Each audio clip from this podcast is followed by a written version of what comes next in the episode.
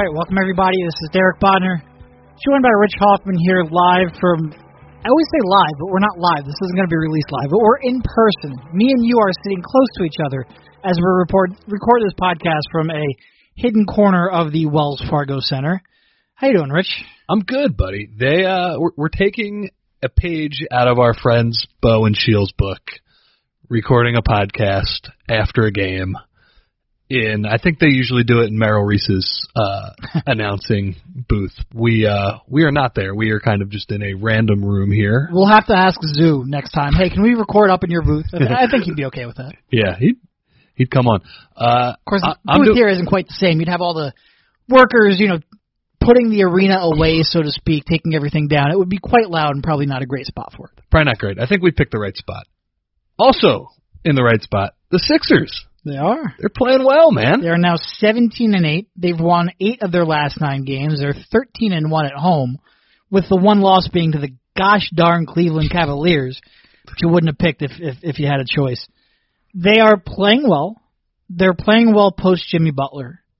Ben Simmons has sort of rebounded from an adjustment period in the first two games. I posted before the game. I think he was averaging about 18 points a game on 60% shooting from the field. Had another real good one tonight. 19 points, 12 rebounds, 6 assists, 8 of 10 shooting. Couple turnovers, but that is to be expected. He's playing well. The team's playing well, and I guess we'll start off there. What are your overall impressions of how they're playing right now? Yeah, and I think Ben's almost the he's kind of the barometer for for how well they're playing. And tonight against a Memphis team that is now I guess should actually look at them before they uh I say they're a good defensive team. They're a good defensive team, top 5 in the NBA. He comes out and he just drives the ball right down their throat. And they they jump out. I don't know if it was like 10 to 3 I think it was to start the game. And yeah, when Ben gets going in transition and he can find shooters and they're getting stops, like this is going to be a really tough team to deal with. I uh, I think tonight I was really impressed. He had a play, a couple plays at the end of the game. One, he made a great save offensively uh, in the fourth quarter, and they they eventually got a Jimmy Butler layup. And then at the end, like I think the Grizzlies were only trailing by four, driving to kind of in transition to make it a two point game. Ben just chases a guy down because he's so freaking fast. Like it's unbelievable Yeah. how much quicker he's moving than other NBA players. So the fact that he made like winning plays tonight, it was good. It, and like the last two games here, I'm not gonna lie, they were kind of boring. They they played the New York Knicks, who I know they've gotten some wins recently, but they just they didn't have it on Wednesday night. They weren't making any shots. And then Washington, I mean the dysfunction on that team. Like my my God, it was brutal to watch them play. So for the Sixers to beat a team that's playing well, veteran team, good team, they should feel pretty good. They have a uh, they have a litmus test game on Wednesday night, and they have not done so well. They they do and they have not. And you know, I think you're you're right. Ben Simmons is a pretty good barometer for how well his team's playing. There's been a lot of concern over his long-term status with this core if he doesn't improve his jumper. And there's validity to that. And I think you can go too far on that. I think some people have without name like uh, names. Uh, I think you can go too far with that concern. I think he's still going to be a very good player. But in order to be the best version of Ben Simmons, in order to be that top 20, top 15, even top 10 potential that he has, he's going to have to develop that jumper. But he's done a much better job recently of finding ways to contribute offensively, even without that. You know, he did a good job searching out early clock sort of advantages, attacking the defense really before it's set today, searching out early post up opportunities. And like you said, defensively, he was shot out of a cannon. He was great on that side of the court. He has been great at various points this season. And we talk so much about offensive fit. And I agree there's some concern. There's there's some concern about his fit with Joel Embiid offensively. Throw in, you know, Jimmy Butler, and there's some concern. But we never talk about defensive fit. And right now, when you put Jimmy Butler, J.J. Redick, Ben Simmons, and Joel Embiid on the basketball court, they're really freaking good. They're, uh, I guess I sh- we should look up those numbers at some point, but they're. Well, I, mean, I wrote about it before today's. I don't have post, um, you know, games after the or numbers after the Memphis Grizzlies game, but they were a plus sixteen point three, I believe, net rating in obviously limited minutes. but I mean that's that's pretty much like last year's starting lineup. And yeah, it's that's what you're looking for. I know uh you know Jimmy still seems to be finding his way a little bit on offense. Brett talked a lot about that after the game about how he's not trying to call too many plays. He wants them to kind of just flow in the similar offense and get, you know, not have him have to micromanage the game 24/7 and I think they're doing a pretty good job. Offense has not been the problem No. for them when, you know, when Collin Sexton and D'Angelo Russell are shooting 100% Rodney on Hood. mid, on mid-range Yeah. jumpers. They've struggled a little bit, but I think, you know, I think offensively they've been like a top 10 team since they've gotten Butler. I've been I think they're Impressed. the top ten on the season now. Actually, yeah, yeah, but they it has not fallen off with Jimmy there.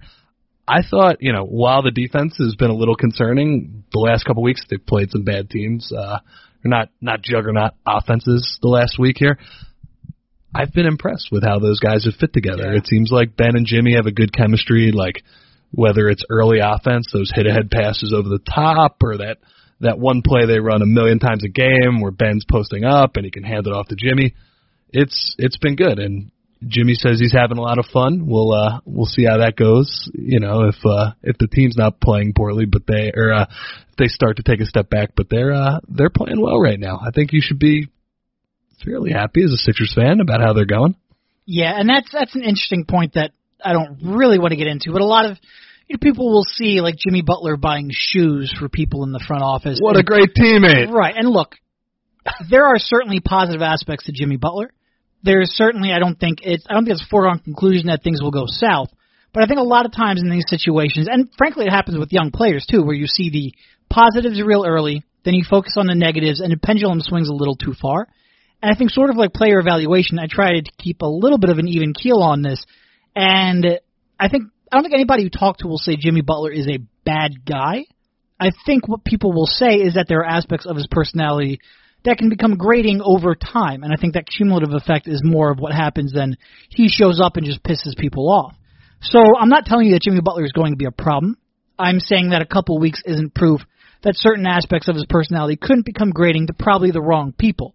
And I think maybe you could say that Chicago and Minnesota might have had the wrong personality types to pair with Jimmy Butler, and we'll find out if that's true if the Sixers do sign that long-term deal.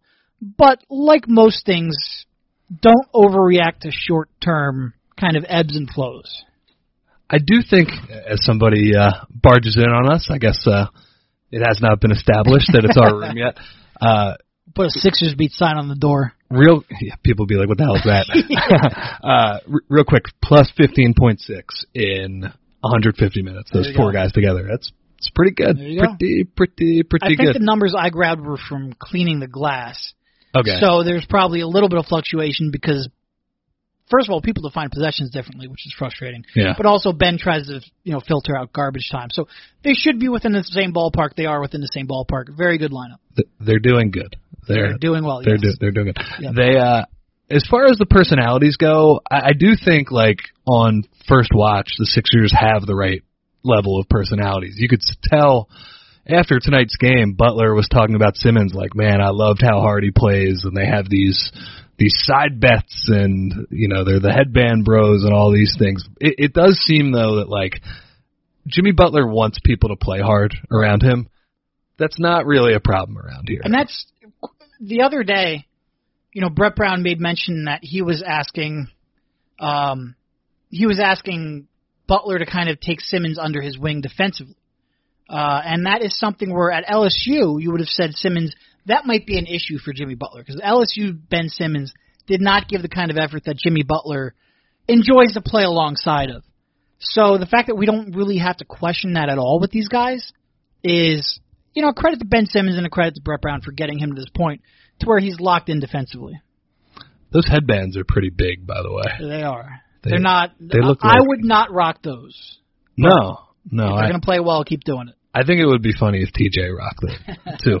But there's One day we have, we have we one day we have to show up to like a the uh, the athletic meeting with a meetup with uh with headbands on. No, we don't. what are you talking about? No, they. uh TJ's another guy.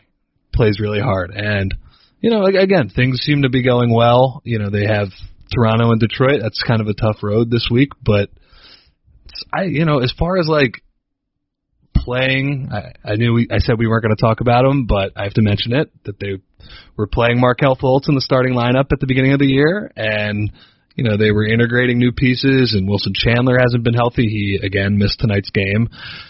Muscala hasn't been healthy. For them to be 17 and 8, I know Brett Brown said he he doesn't look at record, and I think that's the right way to look at it. You want to, it's like how the team is playing matters to him more, but with the team sort of rounding into form after winning all those freaking close games, they, they should feel you know pretty good about where they are right Yeah, now. I think. I- like I think record matters a little bit. Like you'd rather pick up these wins when you're not playing great than not pick up these wins. and that's what the, that's how the playoffs get seeded. And, and Yeah, at the end of the your- year, your that's going to matter for your- seeding. Your yeah. net rating is not giving you Not- a home court advantage. No, that's true. and but you, you, what that comes with? Yes, it's great they're winning now, but they have to also kick it up into another gear, especially starting Wednesday when some of these tougher teams come into town or they go out to Toronto for that tougher team. Real quick before we get into some of the, the p- other pieces, a word from DraftKings.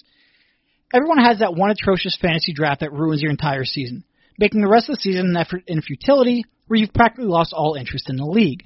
If you're in a keeper league, maybe you can start making moves that you may- pay off 18 months down the road.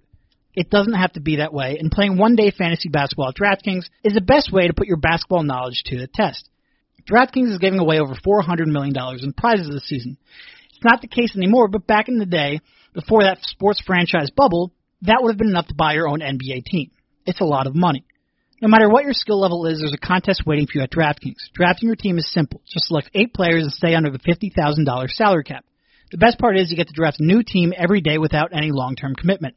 There's no better way to turn your love of basketball into cash. To download the app, head on over to DraftKings.com now and use our code Sixers to support the show and enter a free contest with your first deposit. And remember, there will be $400 million in total prizes up for grabs throughout the season. That's code Sixers to play for free with your first deposit. Only at DraftKings.com. Minimum $5 deposit required.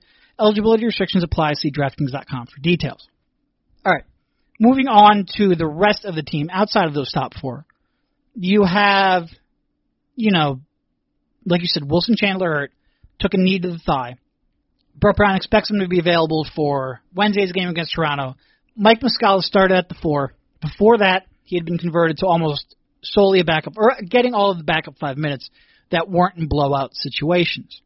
How do you think those two specifically have looked of late and in those roles that they're now placed in?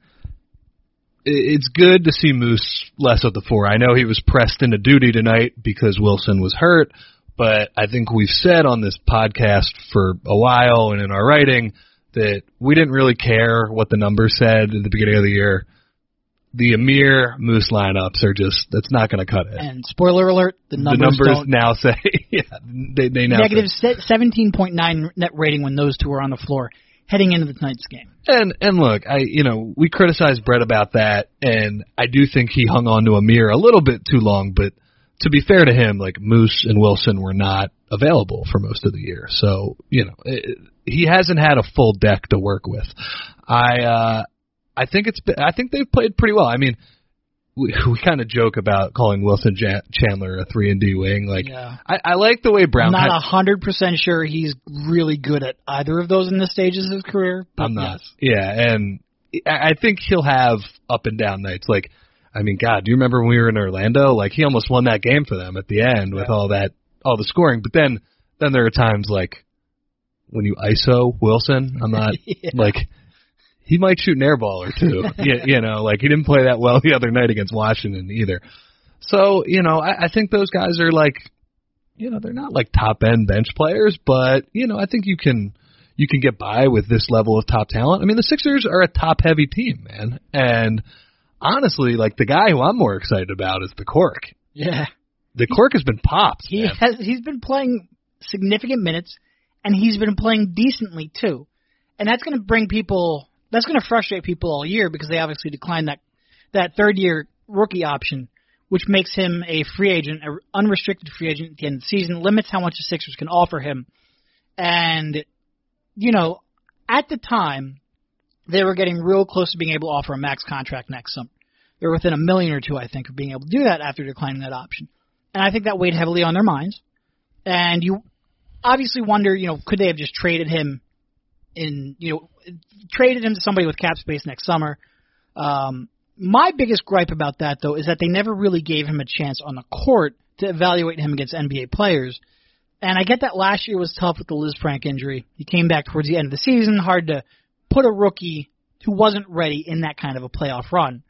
But I think it was Jim Adair who tweeted at me today that prior to not to declining that option, he was playing about five minutes per game. And Brett Brown has sort of been forced into integrating him into this rotation. He's responded by playing well. He's making his shots. Looks like he's playing a little bit better defense, although he's always going to have concerns on that end.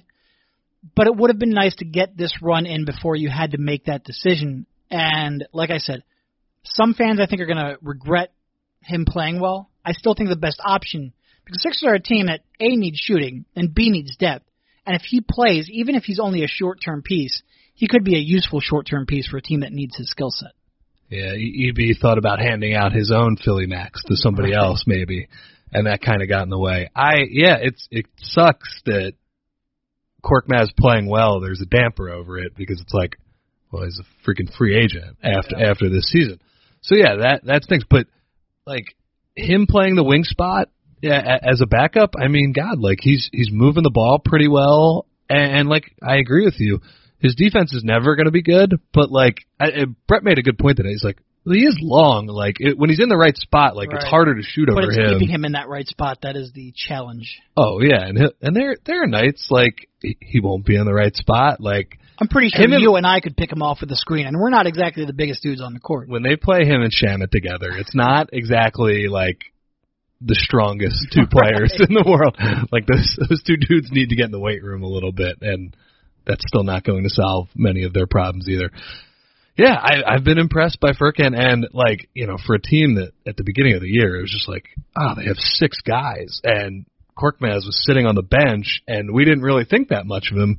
But it's like you said, maybe he just didn't have the opportunity. And some yeah. wings, you know, some wings take a little while to get going. I never could understand like his numbers in international play this year were actually pretty good. I didn't really watch too many of those games, but you know, like playing for the Turkish national team, he played pretty well. We saw him in summer league. The one game he had like a hundred hundred points, forty. Okay, same thing. Uh, against the Celtics where he went nuts, and then he was terrible the rest of the rest of the trip. So. I it helps, man. Like when you have Jimmy Butler and Ben Simmons, these shot creators on the court, like a guy that can freaking make a shot. And like you said tonight, I do like that when he gets the ball, like up high around his chin. Like yep. he just shoots it right away. Like it doesn't take. He's the anti Omri Caspi in right. that sense. As Oof. as a point of reference, by the way, Oof. Derek, uh, Kyle, and I were. Uh, I mean, we we've seen some pretty weird shooting motions around here in our time. It's not like we're it's foreign to see somebody like right. l- look a little crazy. Omri Caspi's shooting motion was. I don't think I've ever seen anything like no. it. No, and he's always had a low release. It seems like it's even lower, but beyond that, it's almost like he tried to do a one motion shot on a release that we were joking. The set point seems like it's down around his waist, and it's just a weird, weird looking shot that doesn't look like he should be able to ever get it off in an NBA game. To his credit, he made a decent amount in warm ups. It was just an oh my god, what is that kind of moment? And we don't usually get those when we're watching the other team. No. usually, usually that's we keep that in the house. Uh, yeah. So I mean, like the the whole team's playing well. I I think it's a little bit of a bummer that Jonah Bolden is hurt because I actually was kind of impressed in the little run he got. That they, they could use another big man like that. Yeah, because yeah. then Moose, you know, crap, you could have started Bolden tonight, you know, just to keep Moose on the bench and in that uh in that role, you know. And I, I do think this is a team, you know, we, we'll always talk about Joel's minutes. Uh, yeah, played uh played, played 30, what, 37 37 tonight. tonight. I don't know if he's still leading the league, but he's pretty close if not. Uh what do you I don't think we've talked about that on a podcast or anything. What do you think they should be like he's playing too many minutes. Too I, many damn minutes, absolutely. So what what do you do? You just say like you're playing 32 minutes tonight. That's it. Do you just like lessen the uh rotation a little bit? I mean, I'd experiment some. I'd like to see some more Ben Simmons at the five. It seems like they pulled that out for a game or two and then kind of ditched it. Uh, I would play. See, it would be great to play a lot more small ball, but you just don't. When you do that, you start getting into like TJ and Korkmaz and Shamet lineups that you just don't want to get into. And then Korkmaz gets bullied, and there's nobody to protect the rim. Right. So there aren't many great options. They certainly need you know, another bigger wing. They certainly need another point of attack defender where maybe you could put these small ball lineups where you don't have to rely on Ben Simmons or Jimmy Butler to defend the point of attack as much as they currently do. They just don't. In a perfect world, Muscala and Amir Johnson, when you need him, should be able to get you 14 to 15 minutes of rest for Joel Embiid. That's all you really need. But right now they're using them at the four so much they don't have the perimeter and wing defenders to really allow Ben Simmons to play at the four as much as you would want to get away with something like this or play at the four defensively as much as you would want to get away with something like this. They just don't have the personnel right now. But I mean, what they need to do is sort of like what they did this week, where they just blew teams out, where you don't let Phoenix stick around like you did, where you put your you know foot on the Cavs, which they didn't. Uh, that's good, and also you need Muscala to play well at the at the five, and you need Wilson Chandler to get back and, and play and you need your deep bench guys. You need to trust them to not cough up the lead, which Brett, I don't think he did in the Knicks game. To his credit, he fixed it against Washington. He said, "I'm gonna let Furkan and, and yeah, Shake was, and Shake give us a uh, a thrill." Well, I think I think part of that was also that the Knicks showed they at least gave a shit, and yeah. Washington didn't. And I think Brett probably, besides learning from his mistake, and I think he did to some degree, but I think there was also a little bit of well, I don't, I don't, I don't think Washington has it in them to come back from this one their lack of not giving a shit. They're incredible. What a brutal team to yeah, root for. We talked about that. We would covering that team. Look, we covered some bad freaking basketball. We're not adverse to that, but there was nothing interesting about that team, and they just don't look like they care or they like each other. and where and where's your future too? You're trying to win now. Like at least the Sixers, like they there was no promise of them being good, but like there was a plan to being good at some yeah. point. Yeah, and those teams also they gave effort. They lost by 30, but they gave effort. Joe is down before tonight's game. He was down to sixth in minutes played. So progress behind Kevin Durant, both Holiday brothers, Klay Thompson, and Zach LaVine. And it sounds so stupid. We talk about like four minutes a game, but I think Spike brought this up recently. Four minutes a game over an 82 game season. You're talking about like nine games worth of minutes. Like it does add up. It does help keep him fresh for April and May and maybe even June. Um, who knows about the injury? You know, I think Tom Haberstroh has probably written an article or two about that. Might help there. Uh, I think specifically he wrote one at the time that Cousins went out last year. There are just a whole lot of reasons you want to see those minutes. Even if Joel's not going to sit very many games, and I think right now it's pretty clear that Joel isn't interested in sitting all that many That's games. That's the other problem. But keeping those minutes to a manageable level for a seven foot two player of his size with his lower body injury history, I do think it's something they have to and Brett talks about prioritizing it all the time. And then he comes out in a game and he's playing 38 minutes. I get that it's tough to do. I get that you don't necessarily have the personnel to do it, but it has to be a priority. It has to. It, one of the benefits I earlier in the week I wrote about the the pick and roll defense and kind of how Joe hanging back. You know, they they surrendered all these mid range jumpers, which you know it looks good on the stat sheet. It's like, oh, that was hot shooting. They got lucky but you also were just like letting guys walk right into mid range jumpers. I do wonder if like that conservative coverage. I I got frustrated watching them splash those jumpers because like, yeah. Joe can get out there. On the other hand, it's like, well, at least he's kind of conserving some energy, yep. right? Like he's like, and those some of those three pointers too that he takes, like it's a lot of work to bang bodies down low like that. Like, yeah, maybe he's not the greatest three point shooter in the world, although I I, I still believe that over time he will get that up to you know, 34, 35, 36%. Like, I think he's a talented enough shooter.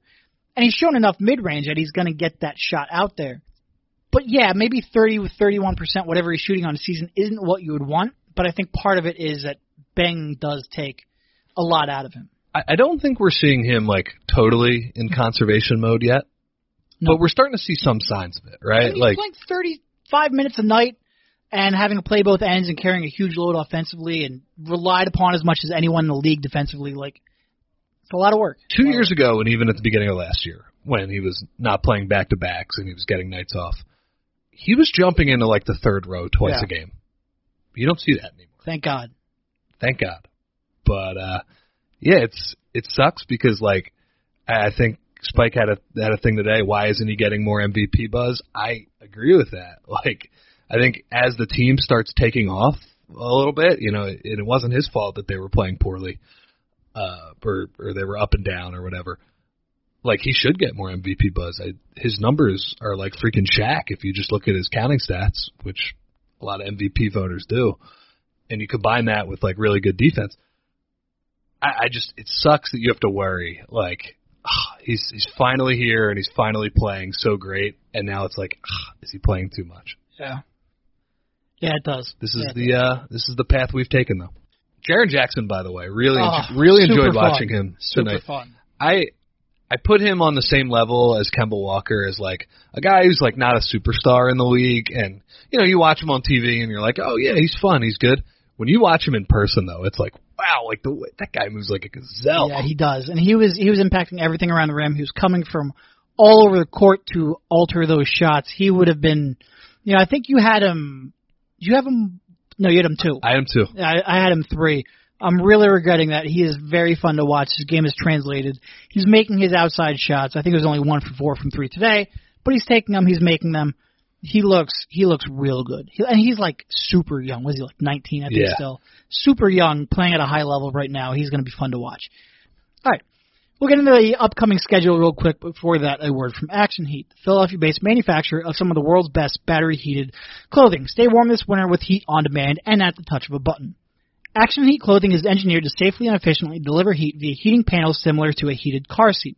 They can reach temperatures of up to 135 degrees Fahrenheit and are powered by rechargeable 5-volt lithium-ion batteries that can last up to 12 hours on each charge.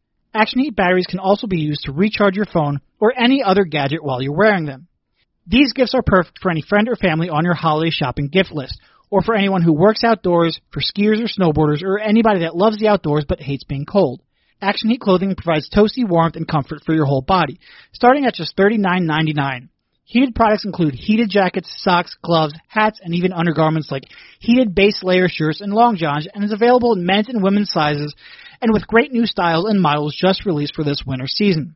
Make winter activities more enjoyable with a blast of warmth. Action Heat is the perfect solution to keep you warm and toasty even in the most frigid winter weather.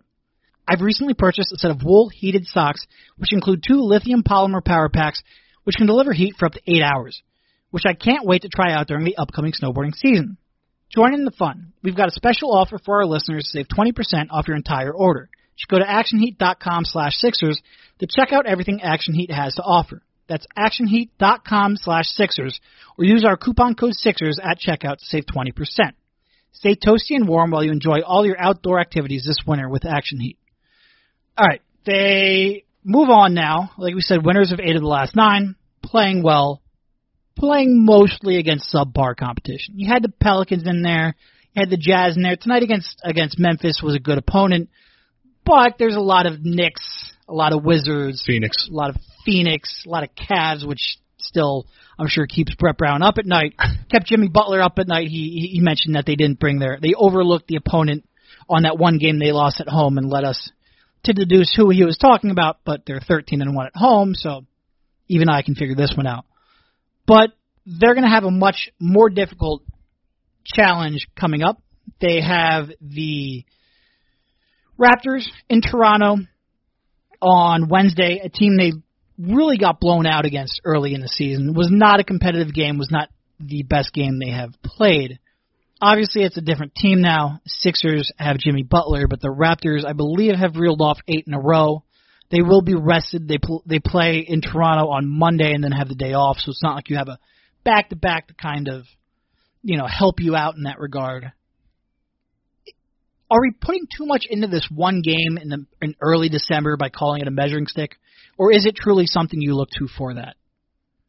Yes, we're putting too much into it. Uh, it's one regular season game. I mean, we we said this at the beginning of the year. Like, they're prob the Sixers are going to win, you know, X amount of games. They're going to be in the playoffs. We, the Raptors are the same way. We care about playing their best basketball. You know, when it actually matters. I mean, last time we freaked out about a regular season game was against Boston to open up the season, and Boston has just been out of sorts ever since. Yeah, and the problem with that is, well, it's a one game sample size, so your whole season is sucked to to that point.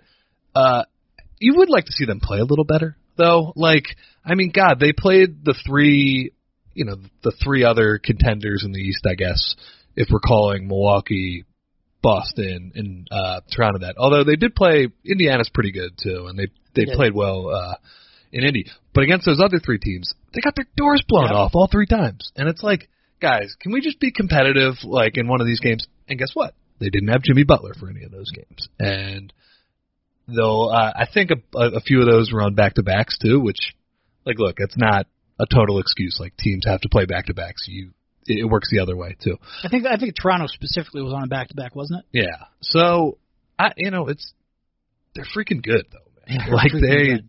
Kawhi, and they're freaking deep too. Ugh.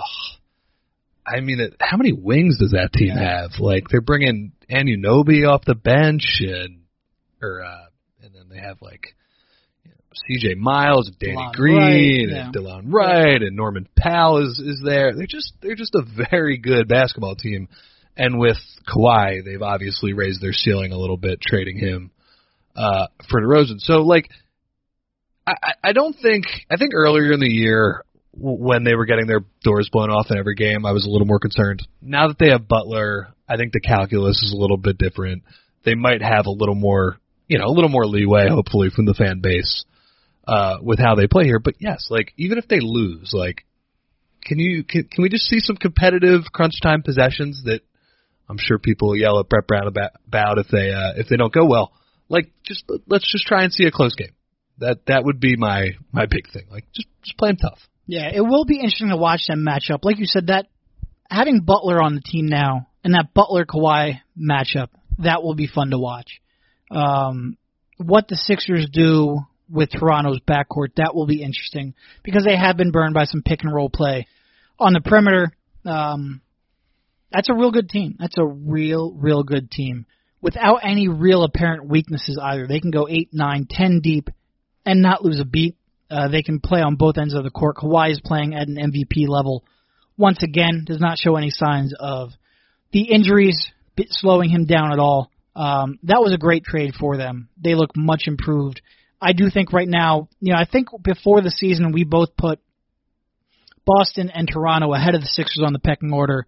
Certainly, uh, Milwaukee has now joined that fray.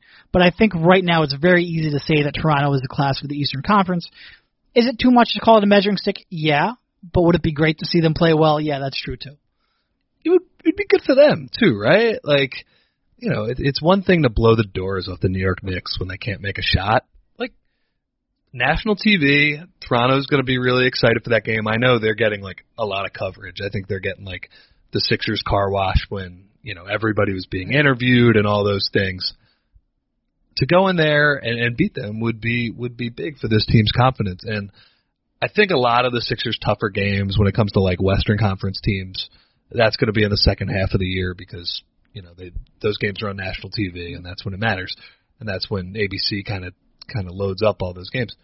But yeah, like in a month when there's you know they're playing like Brooklyn and I think Indiana and somebody else at home next week. Th- th- this is going to be the game that people are going to talk about until that West Coast trip. Yeah. So yeah, It's a, a pretty good, pretty, pretty good test. Outside of Toronto, no real dominant teams, no real top of the conference or top of the league teams. But including tonight, Memphis at Toronto, at Detroit, Detroit again, Brooklyn, and then the Pacers.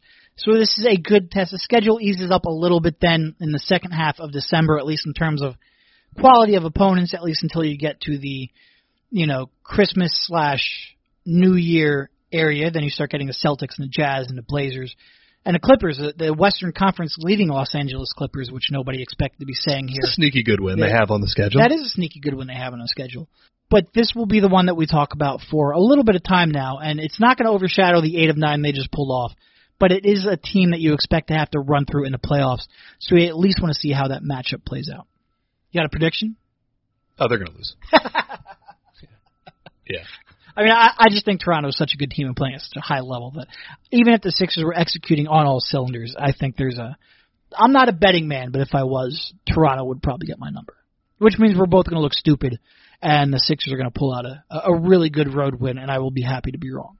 Yeah, well, the Six, the Sixers are playing well now, though. I I think they're up to, uh, and you know, we talked, you know, last week about how they were kind of, I mean, they were playing way above what their actual level of play was. Like The record was their the record was so much better, and they were they had like an even, you know, an even point differential. They're up to 11th in net rating. That's good to see. Yep. You know, it's good to see Jimmy not having to hit ridiculous fadeaway shots uh, on the right wing. He's he hit a ridiculous fadeaway shot tonight, but at Yeah. least it was, you know, in the flow of the game. Yeah, I'm. I'm impressed with how this team is playing right now. But Toronto, to me, has kind of they, they've almost established themselves as like actual title contenders. Yeah. to me, and the Sixers, as Few as good pieces as, away. as good as the Butler Yeah. trade has been, we need to see a little bit more to get to It'll be real interesting to see what they do coming up with the trade deadline. How much of their future assets are willing to sell off for contributors? Because this is now where you're at the point where you have a core who can contend for at least a run to the NBA Finals, and with the Warriors looking maybe more vulnerable than ever, you start and and I mean the Rockets for crying out loud are they even at 500 yet? Like I think they're right around 500, if not a game or two below. The path to a championship has opened up. The Sixers core is stronger than it's ever been with those top four. It'll be interesting to see how they navigate the next couple of months. Elton Brand, you know, we talked before the season, or some people talked before the season about this being a job you can learn on the job for because everything was so ready made. Not anymore, buddy. They got they have a, a championship caliber, at least an Eastern Conference championship caliber caliber core that they now have to surround while still keeping flexibility for the summer. Elton Brand, buddy, you're up. You're up. He's up and early returns. I, I think he swung a pretty good trade. Although, I mean, and I know probably half our audience is going to hate this. The Cubsters playing some defense playing in, great. He's in, playing real well. in Minnesota. I think he's even he's he's close to matching Butler's scoring out, output too. He's playing real well for Minnesota. Yeah, which is good to see because that's a guy you know who grew up here. And we'll, we'll stop. We'll stop because I, I- I do understand why I people. do worry about Thibs running him into the ground though. He might be averaging 40 a night at the end of the season. Yeah, if he continues to play well, he'll play 48 minutes a night. Um, and I know this isn't a Robert Covington podcast. This No. is a Sixers podcast, so we understand. But you know, it's yeah, Elton's going to have to he's going to have to fill out this roster, not with Kyle Korver as many people thought was going to happen. No. But I mean, I think what, what do you think their biggest need is?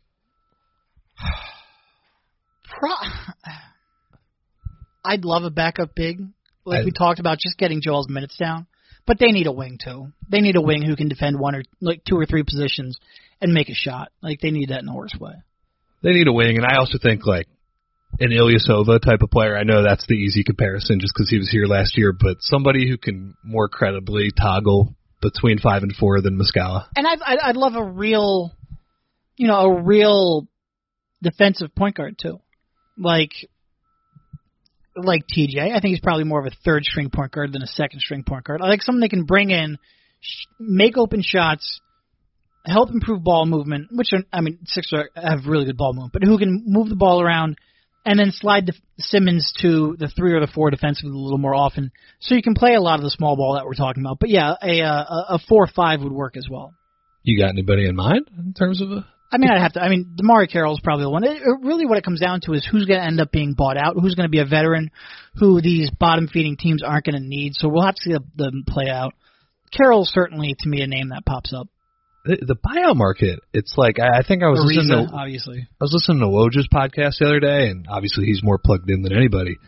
He was like, "Yeah, it's like it's like baseball now, where like you can actually get good good players Yeah. on the buyout market, and it's it's like a thing where you say, well, why am I going to use an asset to trade Yeah. when when you could just get a contributor it, on the buyout market? it's a little market? bit of a gamble because you're going to wait to see, you know, which teams fall out of contention first, but then which players, you know, can Trevor Ariza get back an asset? Can you get a, a good second round pick by trading away? Because if they can do that, they're not going to buy him out. So you have to see who not only falls out of contention, but who also then doesn't fetch anything in, uh, up to the trade deadline. So it is a bit of a waiting game, but I do think it, it, it, we'll see what shakes out. Ariza would be great. Also, you know, just from Trevor Booker being here last year, listening to Brett say Treva, uh, I enjoyed that. But that's also why you might not want to jump the gun on a trade too, because he ended up trading a second round pick for Trevor Booker. Yeah. All right, sounds good. I think that's probably a good spot to jump off. Thank you, Rich, for jumping on. I apologize for the beeping in the background. There is heavy machinery around the Wells Fargo Center after a game, but have a good one. you too, man.